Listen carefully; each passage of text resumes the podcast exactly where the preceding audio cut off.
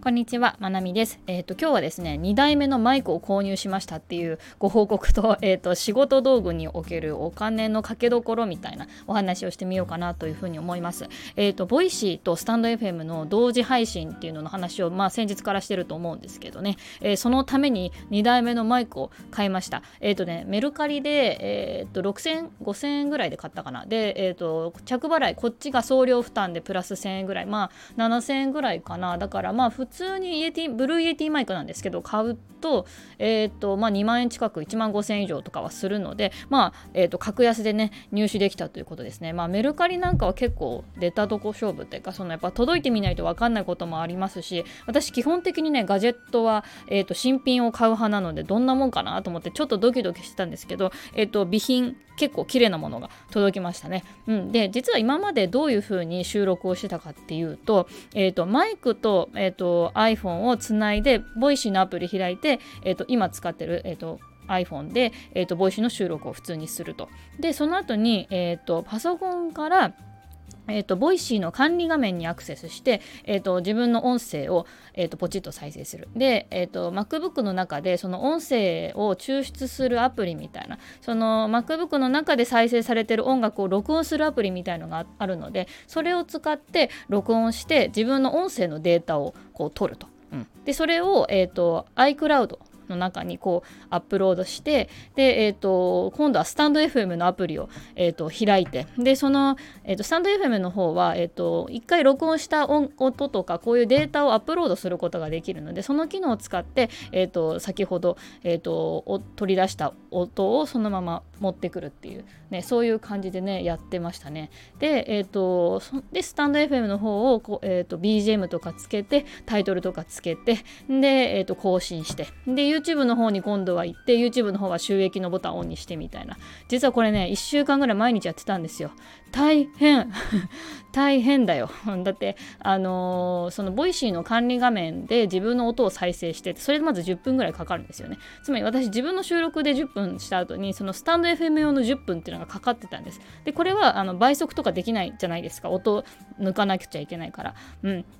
だからねこれをどうにかして解決したくってつまり Voicy の収録が終わった時点でスタンド FM の FM の収録も終わってるよっていう状態をとにかく作りたかったんですね。であのマイク2つ増えるの嫌だなとかねお金もかかるしなとか、うん、やり方はあるんだけどあのやり方はこうやってあるんだからその音だけ抽出するってねやり方はあるんだから我慢してやればいいんじゃないかって思ってたんですけどやっぱりねこれからちゃんと YouTube でポッドキャストやっていきたいってなって Voicy もこれから続けていきたいってなってたらこれはちゃんと ちゃんとあの投資してっつってもメルカリですけどね。ちゃんとお金かけてあのマイク買ってやった方がいいなって判断しました。うん。で、えーと、やっぱ私は毎日の作業がこう少しでも楽になるんだったらちゃんと投資するべきだっていうふうに、えーと、考えてます。投資するっていうかそれをちゃんと、うん、改善するべきっていうふうに思ってますね。だからそのために作業アイテムを買ったりガジェットを買ったりとか、うん、いうことをよくやりますね。うん。で今回の場合だと,、えーと、作業自体に、えーと、この Voicy の収録が10分かかるのは、まあ、あのそれは OK なんですけどその後スタンド FM に上げてあの他のマルチ配信したりとかその RSS に流したりとかってするそのプラスの10分20分ぐらいのこの部分をとにかくなくしたいというので、えーと、今回はねやりましたね。でそうですね、まあ、私旅行の時はちょっとマイク持っていかないこととかもあると思うのでなんか夏にねちょっと長めに私実家に帰省してするんでその時とかはマイク持ってくだろうけど多分今度ディズニーに行きます。2泊3日。2泊じゃない。2泊3日。とかそういうタイミングの時は多分マイク持ってかないですね。でその時は多分ちょっと音が違ったりするのでまあそれもライブ感だなみたいな。まなみさん現地から撮ってるなみたいな。そういう雰囲気でまああの聞いていただけるといいかなというふうに思います。まあその時はね音質はちょっと悪いと思いますけどね。うん。まあといってもね iPhone っていうのはもともと忘れがちですけど iPhone って電話なのでね。まあ人の声を一応拾うようにはできているしあのよあの全然聞けないっていうほどの音声にはなるならないとは思うので、まあ、基本的にはあのこの、えーと、指向性マイクっていうねあの声の方向声の方向に、えーと、こうちゃんと特化したあのこのマイクを使って収録を今後も続けていきたいと思います。だからまあ完全に私都合ですね。あの今回のは。あの私が少しでも作業毎日の作業を楽にするためにで時短でできるようにっていうところを考えた上での投資となりました。うん。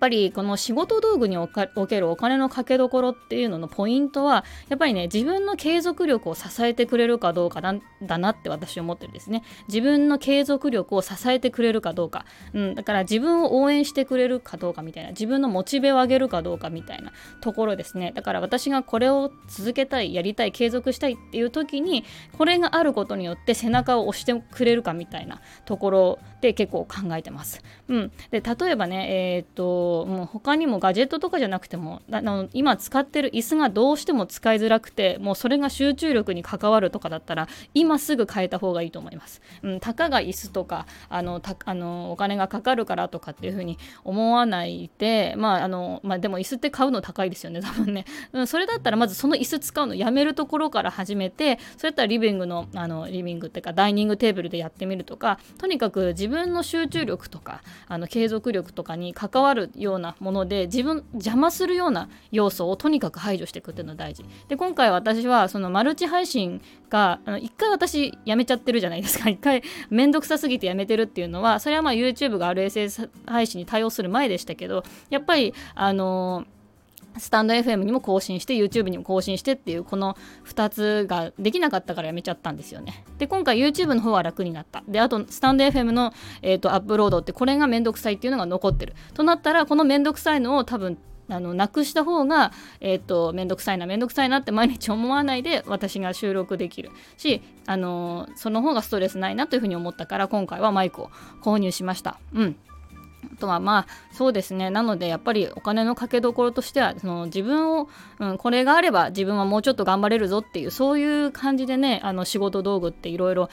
選んだりまたやめたりなくしたりそれから買い足したりね変えたりとか買い替えたりとかそういう風に変えていけばいいと思うんですね。やっぱ働き方とか仕事の仕方特にフリーランスとか SNS のコンテンツ、えー、とやってる人とかはどんどんどんどん変わっていくので今自分が一番力を入れたい、えー、とコンテンツなんだろうととかどういうタイプのコンテンツを作るのが自分の気持ちが上がるかとか楽しいかとか、えーと、自分の発信を見てくれる人に届けやすいかとか、うん、っていうところで考えた時にやっぱりおのずと決まってくるものかなっていうふうにじゃあこれを買うべきかなとかこれは買い替えようとかね、まあ、決まってくるもんかなっていうふうに思うんですね。やっぱり私は音声配信で届けたいっていう気持ちが今強いっていうのもあってでやっぱりマイクを買い買い足すっていうことになりましたね。もうかなり変態ですけどねもう絵的にね。だってマイクにつながれてる iPhone みたいのが2つあるんですよ。で私スタンド FM の方はえっ、ー、と iPhone8 ここで中古で買ったんですけど iPhone8 のえっ、ー、と、うん、ポポの、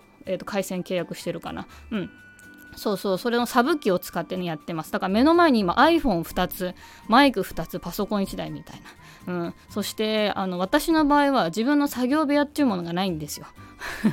実は私作業部屋がないので、えっと、普通に、えっと、リビングの座卓 みんながいつもご飯食べたりおやつ食べたり、うん、してるところを自分の作業場としてるので今子供たちが昼,、まあ、昼寝中に収録してるんですけど昼寝から起きてきたらこれ全部触られるというリスクが あるんですよ。だから私収録終わったらこれ一回全部撤去するんですね。でまた明日収録の時にきっとまた、えーと、全部出すんですね。これっていう感じで、えーと、すぐ撤収して、えーと、すぐまたセッティングできるみたいなそれがいつもの私の仕事のスタイルです。もし、えー、と次あの住む今ね音の社宅に住んでますけどねもし次住むところ変わったらやっぱ作業部屋欲しいな。もうマイクが常にねもうセットされてる、えーと、そういうデスクがいいですね。もう座ったら収録スタートみたいにできるようなねもうそういうところがいいですね。もうねあの部屋の数はあるんですけどねなんか作業部屋ってそれほどの、えーと、するような部屋がなくってでその作業部屋に行くたんびにそこ暖房をつけたりとかあのしなくちゃいけないんでしょって思ったらうん。